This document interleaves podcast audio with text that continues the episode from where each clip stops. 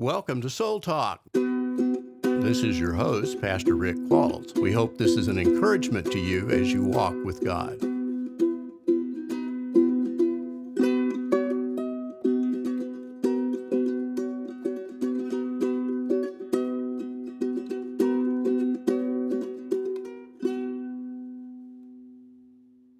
Hi, this is Pastor Rick with Soul Talk. We're delighted that you've tuned in today. Uh, have Dave in here with uh, with me in the studio. And uh, Dave, how are you doing today? Oh, I'm pretty good. You seem Doing like you got a lot of energy today. You're- Well, I hope so. yeah, My energy reserves don't last very long. yeah. Well, we, we better keep going then. we better keep going. We better keep going. You're like the Tin Man Yeah. in uh, Wizard of Oz. You know, The- we, we the, sh- the oil s- supply is short.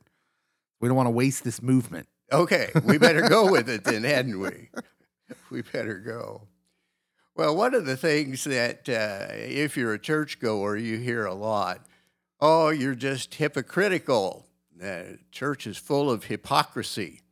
And uh, we tend to get very, very upset about that when we hear it. And uh, did you know that Jesus talked about hypocrisy in the church? Mm. Well, I think maybe we ought to take a look at that. Um, the definition for hypocrisy actually comes from the Greek, which means an actor or a stage player. And it goes back to the Greek uh, dramas when uh, the actors would wear oversized masks uh, to show their their feeling. In, in other words, the audience was so far back that they used these oversized masks. And regardless of how they felt or what facial expressions they had, it didn't matter because they had this mask on.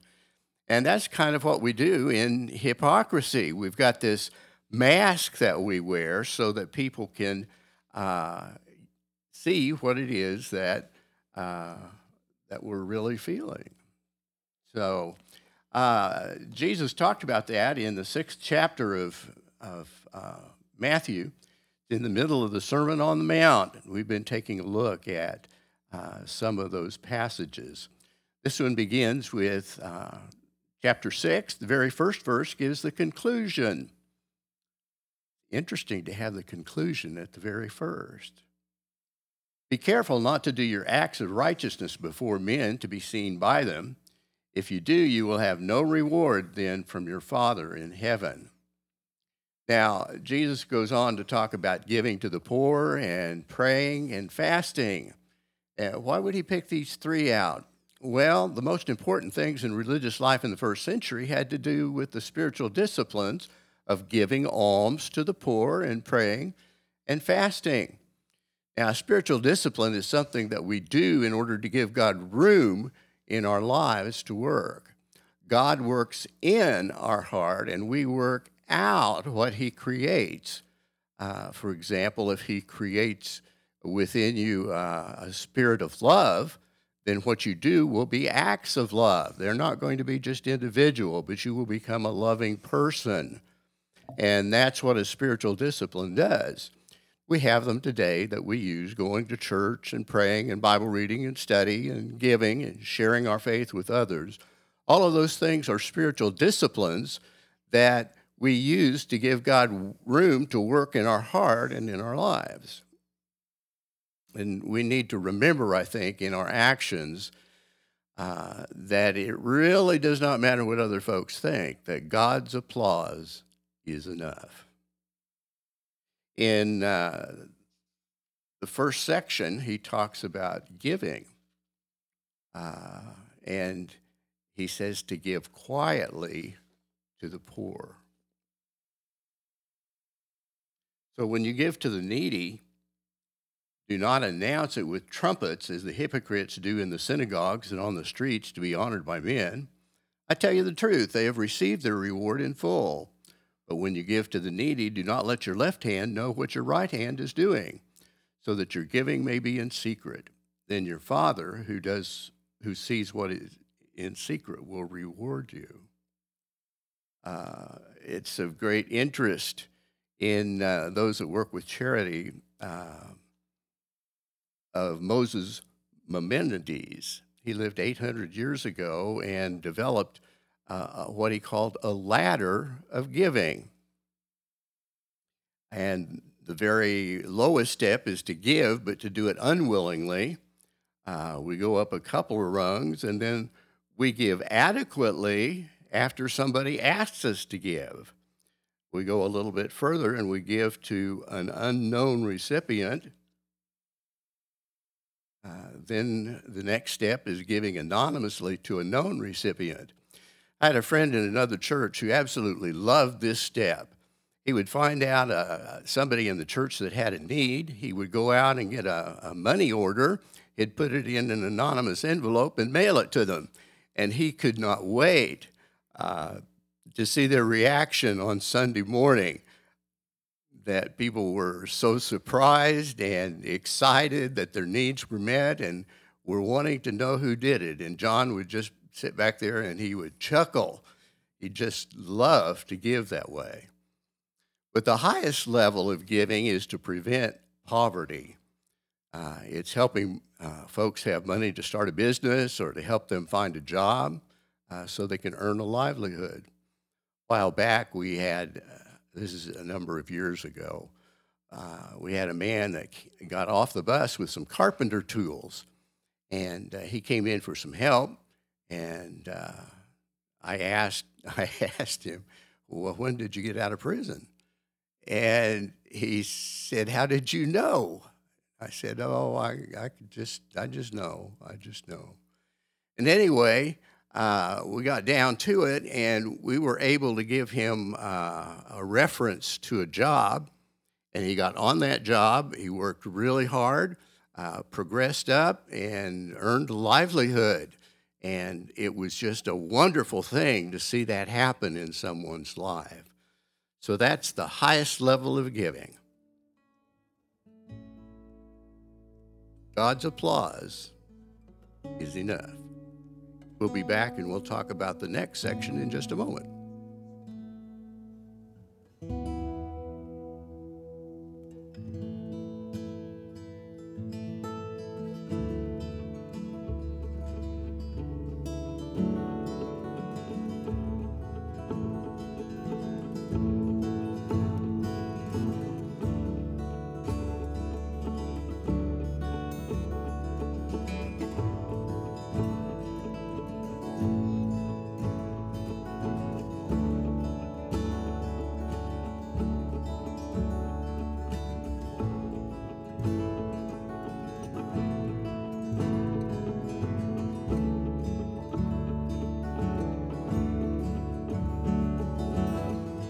This is Pastor Rick with Soul Talk, and we're ready for our second section as we talk about hypocrisy in the church and what Jesus had to say about it. Uh, the theme is God's applause is enough. First of all, he talked about the giving of alms to the poor, to do that secretly. And now he's going to talk about praying and not praying uh, in a way that get, draws attention to yourself. He says, And when you pray, don't be like the hypocrites, for they love to pray standing in the synagogue and on the street corners to be seen by others. Truly, I tell you, they've received their reward in full. But when you pray, go into your room, close the door, and pray to your Father who is unseen. Then your Father, who sees what is done in secret, will reward you. And when you pray, do not keep on babbling like pagans, for they think they will be heard because of their many words. Do not be like them, for your Father knows what you need before you ask Him.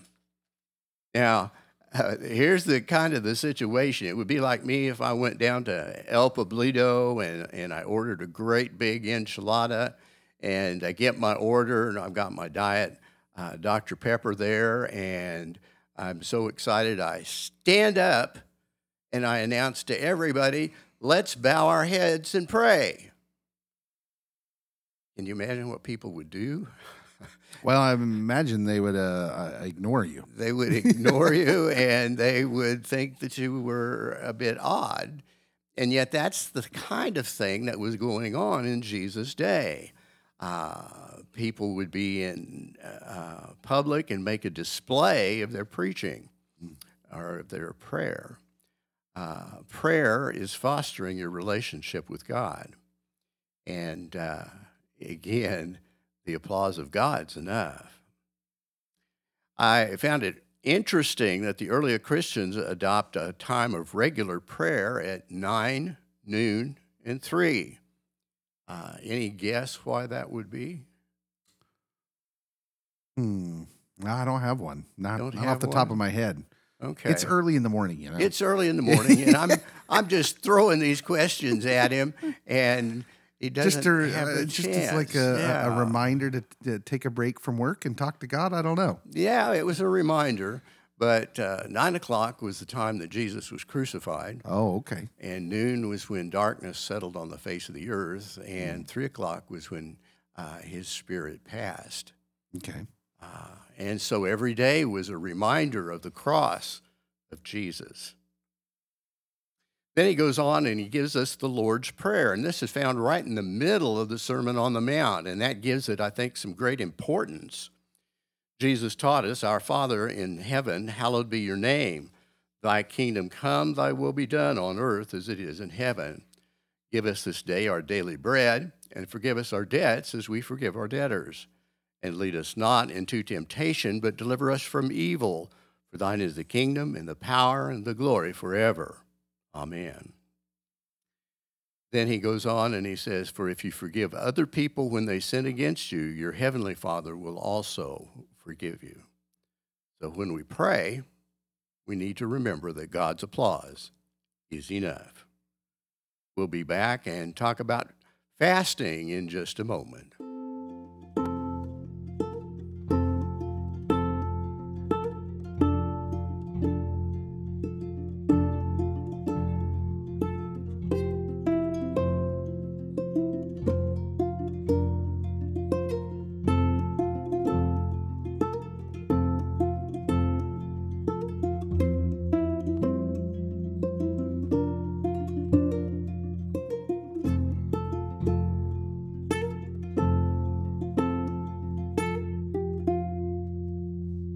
This is Pastor Rick with Soul Talk, and we're talking about the things that Jesus said about hypocrisy in the life of the church. Uh, people charge the church with being hypocritical, and in one sense, yes, we are. Uh, we can't live up possibly to uh, the standards that we have, uh, but fortunately, we don't have to. God's grace is all that we need. As we move into the next section Matthew chapter 6, Jesus talks about fasting, and here's what he says When you fast, don't look somber like the hypocrites do, for they disfigure their faces to show others they're fasting. Truly, I tell you, they have received their reward in full.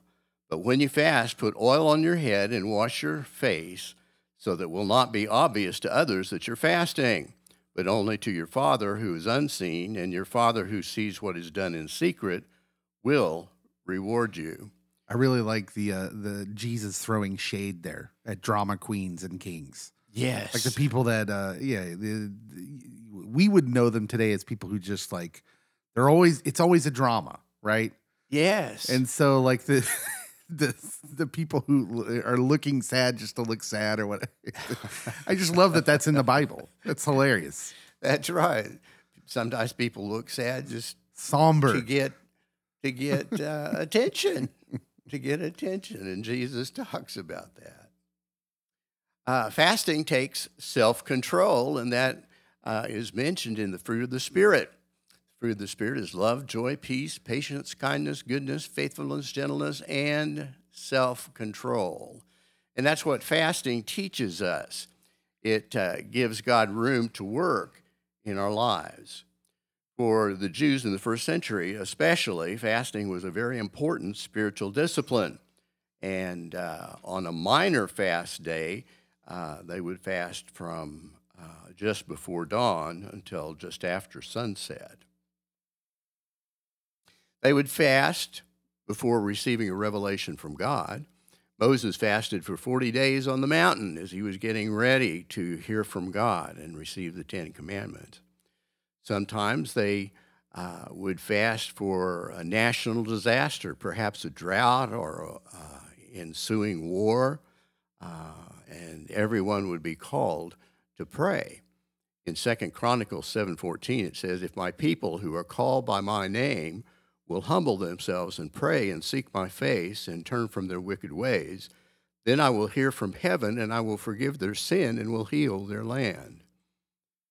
Then the Lord goes on and he talks about uh, what kind of fast that really gives him pleasure.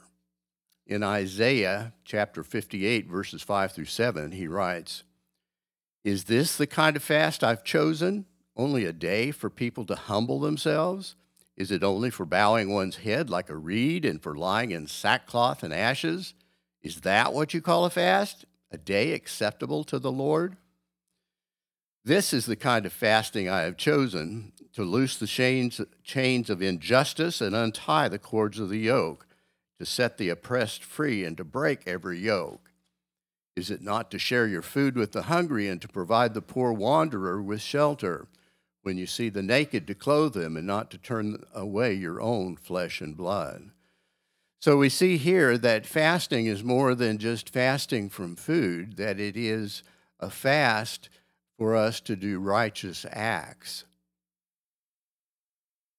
Fasting is a tough discipline. It's, it's kind of like dieting or exercise or doing your daily devotion. Fasting uh, helps develop self control. And it can be for more than just food. Uh, we can give things up so that we can devote more time with God. Yeah, there's a lot of uh, there's a lot of symbolism there for other things.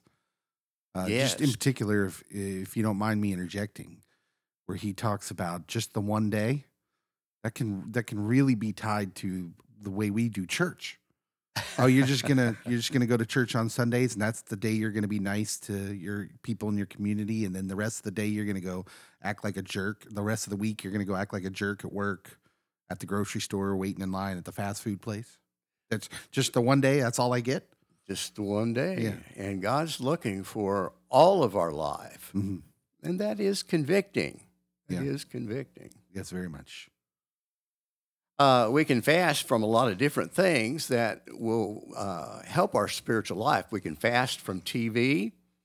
Uh, you can fast from uh, two of your daily TV shows and imagine what God could do in that hour with you as you spent some time in the Word. You can fast from tech. Uh, I have a, f- uh, a friend who fasts from social media periodically because it gives him extra time to pray. Uh, another friend I know uses driving as a time for prayer. Uh, and the prayer can change your life if you do it as part of fasting. God's applause is enough. We don't need the attention of other people for our uh, walk with the Lord. In fact, He's happy when uh, we walk with Him in a very quiet, humble, uh, humble way. And it could very well be that that's what the world is looking for too for Christians that are humble, uh, who are meek, who are hungry for righteousness, and who are peacemakers. So that's the end of our show today.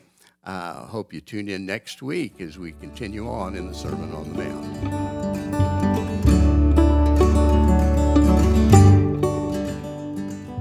Thanks for listening. We appreciate all of our listeners. You can listen to this show live at KFEX 93.1 FM at 11 a.m. Central Standard Time on most Mondays. Join us next time on the next episode of Soul Talk.